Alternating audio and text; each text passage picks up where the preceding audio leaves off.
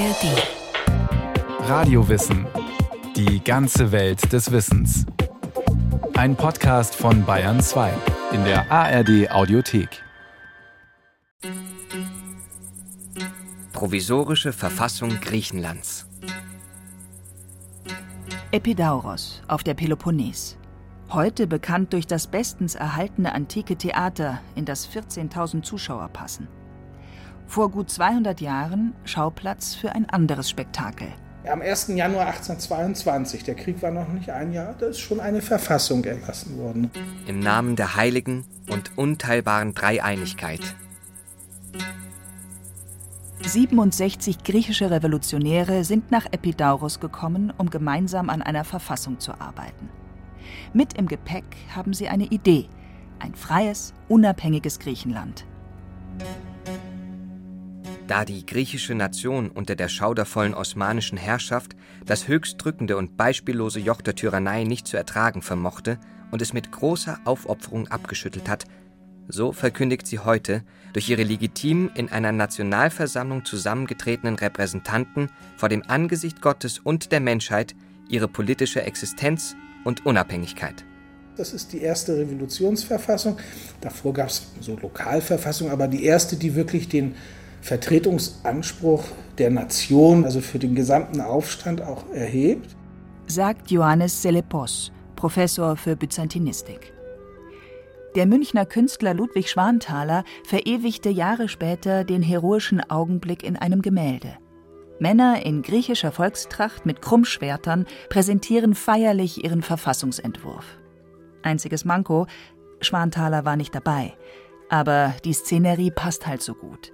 Die Wiedergeburt Griechenlands in den antiken Überresten von Epidaurus vor dorischer Säulenkulisse.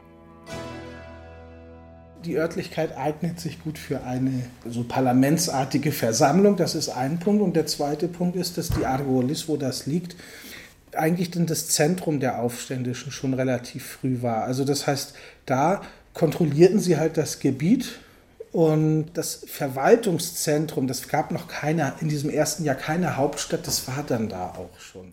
Noch war Griechenland im Jahr 1822 weit entfernt davon, ein eigener, unabhängiger Staat zu sein. Die Aufständischen hatten zwar große Teile der Peloponnes und Mittelgriechenland unter ihre Kontrolle gebracht, aber die europäischen Großmächte verweigerten einem neuen Staat ihre Anerkennung, und auch die Osmanen gaben sich noch lange nicht geschlagen. Alle Griechen sind gleich vor dem Gesetze, ohne irgendeine Ausnahme, oder Stufe, oder Klasse, oder Ansehen. Die Aufständischen präsentieren in Epidauros einen fortschrittlichen Verfassungsentwurf, ganz im Sinne der Aufklärung und der Französischen Revolution. Einerseits, weil sie dadurch auf schnelle Akzeptanz durch europäische Intellektuelle hoffen. Andererseits ist man sich der antiken Tradition bewusst und wählt als künftige Staatsform die Demokratie. Zwar legen sie von Anfang an fest, dass die herrschende Religion im griechischen Staate die der morgenländischen orthodoxen Kirche Christi sei, aber es duldet jedoch die Regierung von Griechenland jede andere Religion, und die heiligen Gebräuche einer jeden derselben werden ungehindert ausgeübt. Und man legt, nach jahrhundertelanger Fremdherrschaft unter dem Halbmond auf rotem Tuch, die neuen Farben des Staates fest. Die Farben der Nationalkokarde, der Flaggen des Meeres und der Fahnen des festen Landes werden so bestimmt. Weiß und Blau. Das erste Dokument, in dem die griechischen Farben Weiß und Blau bestimmt werden.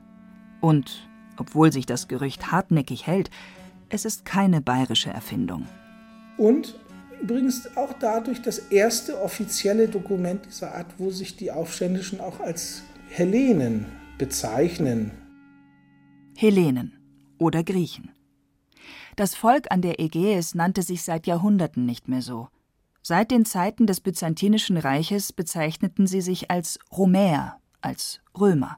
Das bezog sich auch auf das christliche Bekenntnis vor allen Dingen, was ein wichtiges Identitätsmerkmal war, dass man also Christ war, orthodoxer Christ vor allen Dingen, während in diesem alten Sprachgebrauch Hellene eigentlich ein Synonym war für einen Heiden, also Nicht-Christen. Aber das änderte sich dann im 18. Jahrhundert und wurde dann zu einer Selbstbezeichnung. In der Verfassung von Epidauros nennt man sich nun Hellene. Und freier Hellene ist man nur, wenn man an den orthodoxen Christus glaubt und in Griechenland geboren wurde. Nur, wo liegt eigentlich dieses Land der Hellenen? Wo liegt Griechenland?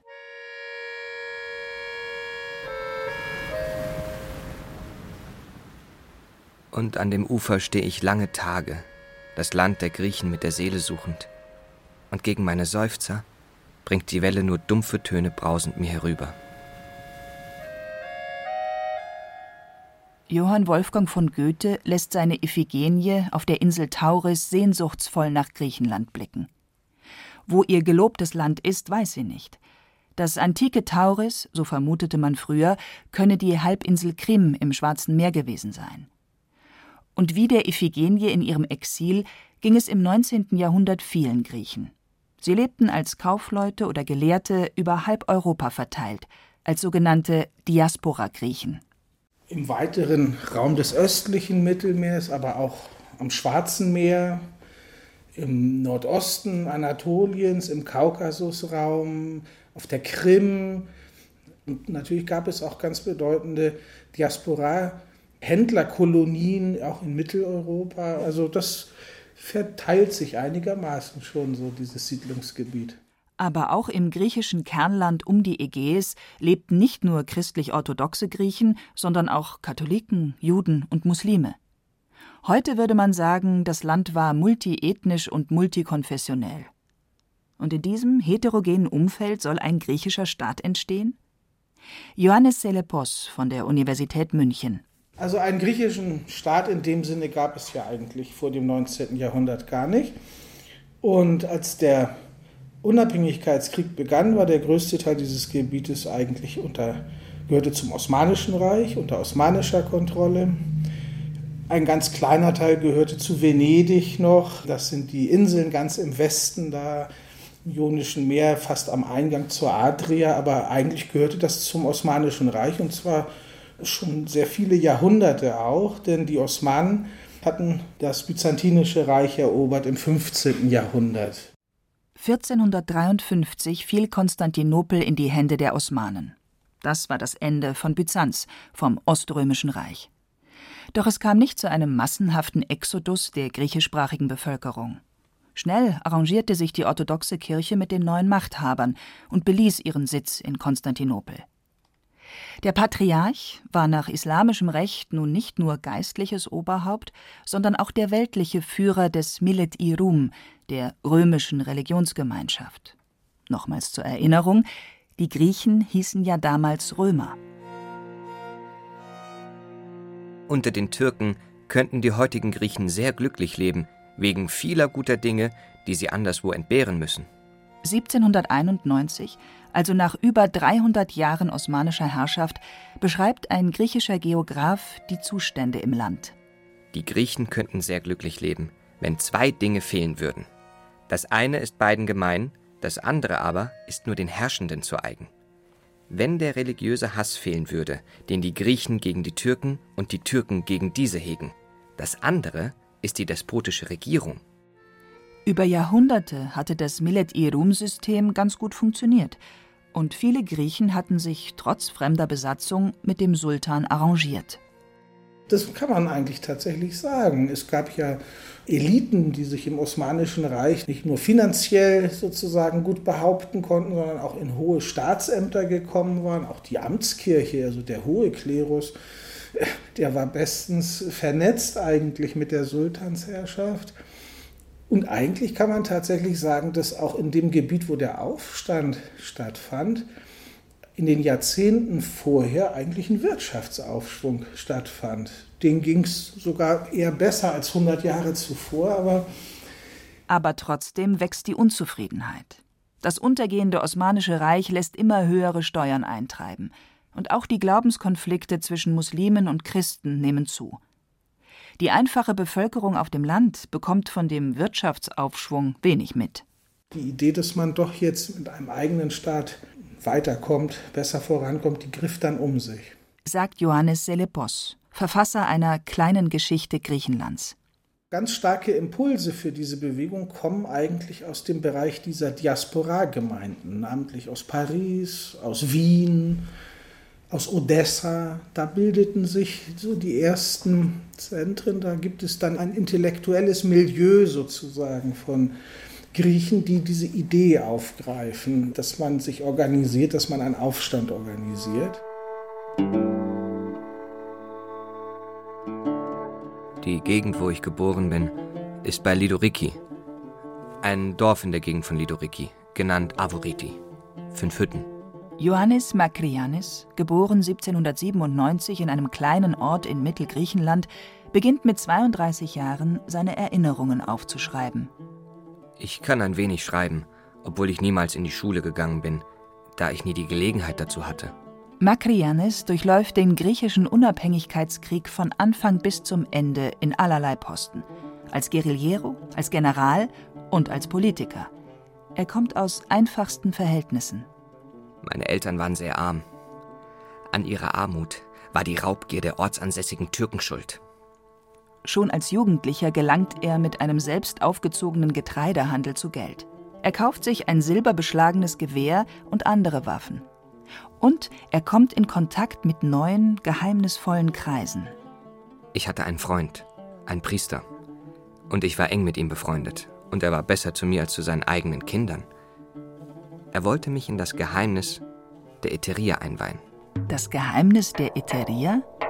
Die Gesellschaft der Freunde oder auf Griechisch Philiki Ätheria. Die Gesellschaft der Freunde wurde weit weg von Griechenland 1814 im russischen Odessa gegründet, von einigen Diaspora-Griechen.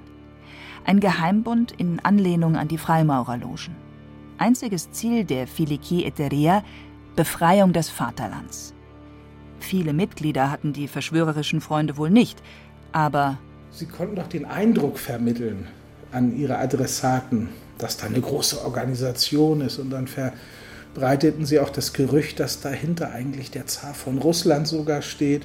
Das heißt, wer da angeworben wurde, der hatte dann das Gefühl, aha, wir haben hier so eine Organisation. Das mochte gar nicht stimmen in Wahrheit, aber das führte dazu, dass dann doch die Bereitschaft, so einen Aufstand zu machen, anstieg.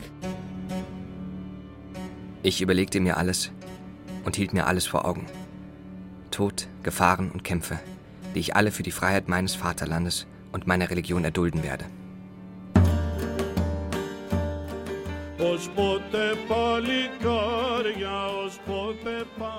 Wie lange, meine Helden, sollen wir in Fesseln leben? Allein wie Löwen auf Kämmen und Gipfeln. Das Revolutionslied Thurios von Irigas Velistiles. Er war einer der Vordenker des griechischen Aufstandes. Lieber eine Stunde in Freiheit leben, als 40 Jahre in Sklaverei.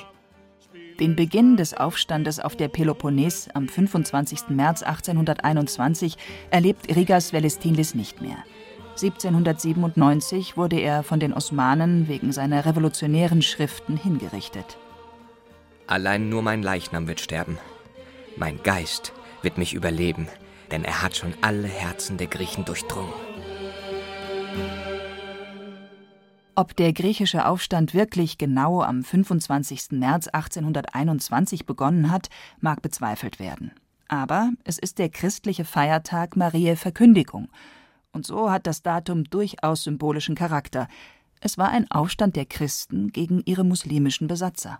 Man dachte eigentlich sogar an einen allgemeinen Aufstand gegen den Sultan, zumindest in dem von orthodoxen Christen bewohnten Teil des Osmanischen Reiches also sogar im heutigen Bulgarien, Serbien, Rumänien. Man dachte, dass es also als eine viel größere Angelegenheit werden würde. Und so hat ja auch der erste Beginn dieses Aufstandes nicht in Griechenland stattgefunden, sondern im heutigen Rumänien. Die Unruhen in Rumänien werden vom Sultan schnell niedergeschlagen. Aber in Griechenland entbrennt ein mehrjähriger Krieg mit Massakern auf osmanischer und griechischer Seite. Zwar gelingt es den Griechen relativ schnell, die Osmanen zu vertreiben, aber nun geraten die griechischen Aufständischen in einen Bürgerkrieg. Uneins, wie die Machtverteilung im neuen Staat aussehen soll, kämpfen alte Eliten gegen neue Machthaber, kämpfen Insulaner gegen Festlandgriechen. Und kein Frieden in Sicht, weder im Inneren noch im Äußeren. Dann kam zwei, drei Jahre später dieses Expeditionskorps aus Ägypten. Ägypten gehörte noch nominell zum Osmanischen Reich, war aber formal unabhängig und Die Ägypter, die schickten da also wirklich eine modern ausgerüstete Armee. Das war die Absprache. Der Sultan versprach den Khediven in Ägypten, wenn ihr uns helft, bekommt ihr die Insel Kreta und die Peloponnes. Und also gegen die konnten die schon nicht mehr sehr viel ausrichten, die Aufständischen. Im Februar 1825 landet das ägyptische Heer auf der Peloponnes. Ein Jahr später stehen sie vor Athen und belagern die Akropolis. Die griechische Revolution scheint am Ende. Noch steht die griechische Nation aufrecht. Noch kämpft sie tapfer und unermüdet für Dinge, die dem Menschen überhaupt das heiligste und teuerste sind und ewig bleiben werden. Münchner Philhellenen rufen zu Spenden für den griechischen Unabhängigkeitskrieg auf. Schon von Anfang an begleiten Philhellenen aus ganz Europa die Revolutionäre mit wohlwollenden Publikationen und Geldgaben. Trotz aller erlittenen Drangsale Trotz all dem glänzen die Unglücklichen dennoch durch Taten, die dem Heroismus des alten Hellas in nichts nachstehen. Hoffen wir getrost, dass die neuen Hellenen mit der Hilfe Gottes sich vom Joch der Türken befreien werden, wie ihre großen Vorfahren sich vom Druck der Perser befreit haben. Eigentlich saßen die Philhellenen einem Missverständnis auf. Die europäischen Griechenfreunde hofften auf die Wiedergeburt des antiken Griechenlands mit einem glänzenden Athen als Hauptstadt. Die Revolutionäre allerdings dachten wohl mehr an einen christlich-orthodoxen Staat mit dem Zentrum Konstantinopel. Doch davon ist man weit entfernt. Athen ist noch ein kleines Bauerndorf mit einer alten Akropolis, und Konstantinopel heißt Istanbul. Aber den Philhellenen gelingt es, den griechischen Aufstand einer breiten Öffentlichkeit bekannt zu machen und sie zu mobilisieren. Viele junge Männer aus Deutschland und England melden sich als Freiwillige für den Krieg gegen die Türken. Ja, und das führte letztlich dazu auch oder hing damit zusammen, dass dann wirklich die europäischen Großmächte eingriffen.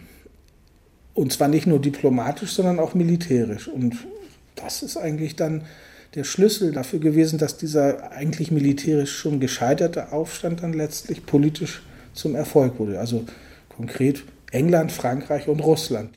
Eigentlich hegen Engländer, Franzosen und Russen völlig unterschiedliche Interessen in Griechenland. Jeder von ihnen will sich seinen Einfluss im künftigen Staate Griechenland sichern.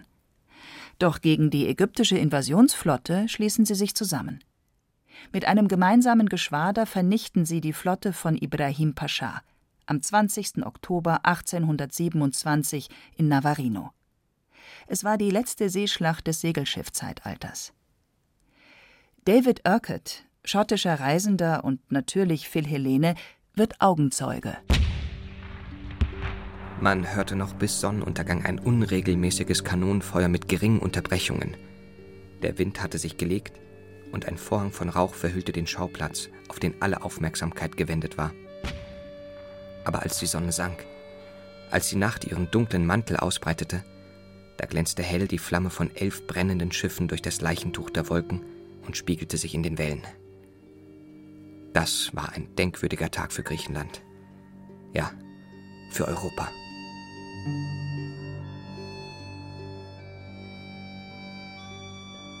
Griechenland ist von den Osmanen befreit, aber immer noch nicht einig und immer noch kein von den Großmächten anerkannter Staat. Während England, Frankreich und Russland in Hinterzimmern über das Schicksal Griechenlands verhandeln, wählt eine hellenische Nationalversammlung den ersten Regenten, Ioannis Kapodistrias ein erfahrener Diplomat und ehemaliger Staatssekretär in russischen Diensten. Der stand anfangs der griechischen Unabhängigkeitsbewegung skeptisch gegenüber, doch nun beginnt er mit großem Elan, Griechenland zu modernisieren. Ein bekanntes Beispiel ist der Kartoffelanbau. Die Kartoffel, die war völlig unbekannt in Griechenland, die wurde von Kapodistrias eingeführt. Das ist wichtig. Überhaupt hat er die Landwirtschaft gefördert. Er hat sogar eine Landwirtschaftsschule gegründet. Eine eigene Währung. Grundlagen eigentlich der staatlichen Verwaltung. Doch Kapodistrias scheitert an seinen Landsleuten. Als Modernisierungsdiktator wird er empfunden, als Tyrann. Nach vier Jahren Regentschaft kommt es im äußersten Süden der Peloponnes, auf der Mani, zu einer Revolte gegen Kapodistrias. Er lässt den Aufstand niederschlagen und verhaftet den Anführer. Aus Rache wird Kapodistrias von dessen Familie ermordet. Aber trotz allem kann man schon sagen, dass Kapodistrias in vieler Hinsicht wirklich Grundlagen gelegt hat. Vieles davon wurde dann ein paar Jahre später umgesetzt, auch als die Unabhängigkeit beschlossen wurde von den Bayern. Heute wird das Vaterland neu geboren. Es steht von den Toten auf, da es so lange verloren und ausgelöscht war. Während Griechenland nach dem Tod von Kapodistrias wieder in Anarchie und Bürgerkrieg verfallen war, einigten sich Russland, Frankreich und England darauf, eine Erbmonarchie einzurichten. Heute werden die Kämpfer wieder zum Leben erweckt, die Politiker, der Klerus, die Soldaten, weil unser König eingetroffen ist, den wir mit Gottes Hilfe bekommen haben. Der König, der am 6. Februar 1833 in der griechischen Hauptstadt Nafplio eintrifft, er ist ein Wittelsbacher. Es kommt der noch minderjährige Otto, Sohn vom bayerischen König Ludwig I. Johannes Makrianis, Freiheitskämpfer der ersten Stunde, begrüßt ihn. Und ich sagte zum König, wir haben die Pflicht, dich zu hören und dich mit unserem Leben zu beschützen, und deine Majestät soll deine Gerechtigkeit über unser Unglück breiten. Es lebe der König und unsere Wohltäter die Mächte. Dann ging ich. Otto will, ganz im Sinne seines Vaters, aus dem neu entstandenen Griechenland ein Musterkönigreich bauen. Immer das antike Griechenland im Blick, aber natürlich mit einem Herrscher von Gottes Gnaden. Er bestimmt Athen als Hauptstadt, lässt sie von seinen Architekten neu errichten. Er lässt die von Kapodistrias initiierten Reformen durchführen, gründet eine Universität und führt sogar das bayerische Reinheitsgebot für Bier ein. Und trotzdem, auch er scheitert, nach immerhin 30-jähriger Regentschaft, am griechischen Freiheitswillen. Für Lelene blieb er. Ich habe gelesen, dass der, als der nachher ins Exil geschickt wurde, dass er also nicht nur immer in griechischer Tracht auch alltäglich sich bewegt hat, sondern auch Griechisch gesprochen hat. Also der war ganz ohne Zweifel auch ein griechischer Patriot. Das war also die Gründung des modernen Griechenlands. Zur Ruhe gekommen sind die Griechen in ihrem neuen Staat damit zwar noch lange nicht, aber das ist ein anderes Drama.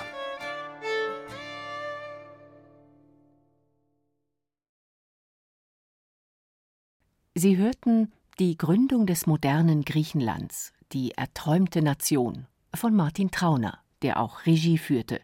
Es sprachen Hemmer Michel und Sven Hussock. Ton und Technik Christiane Schmidbauer. Eine Sendung von Radio Wissen.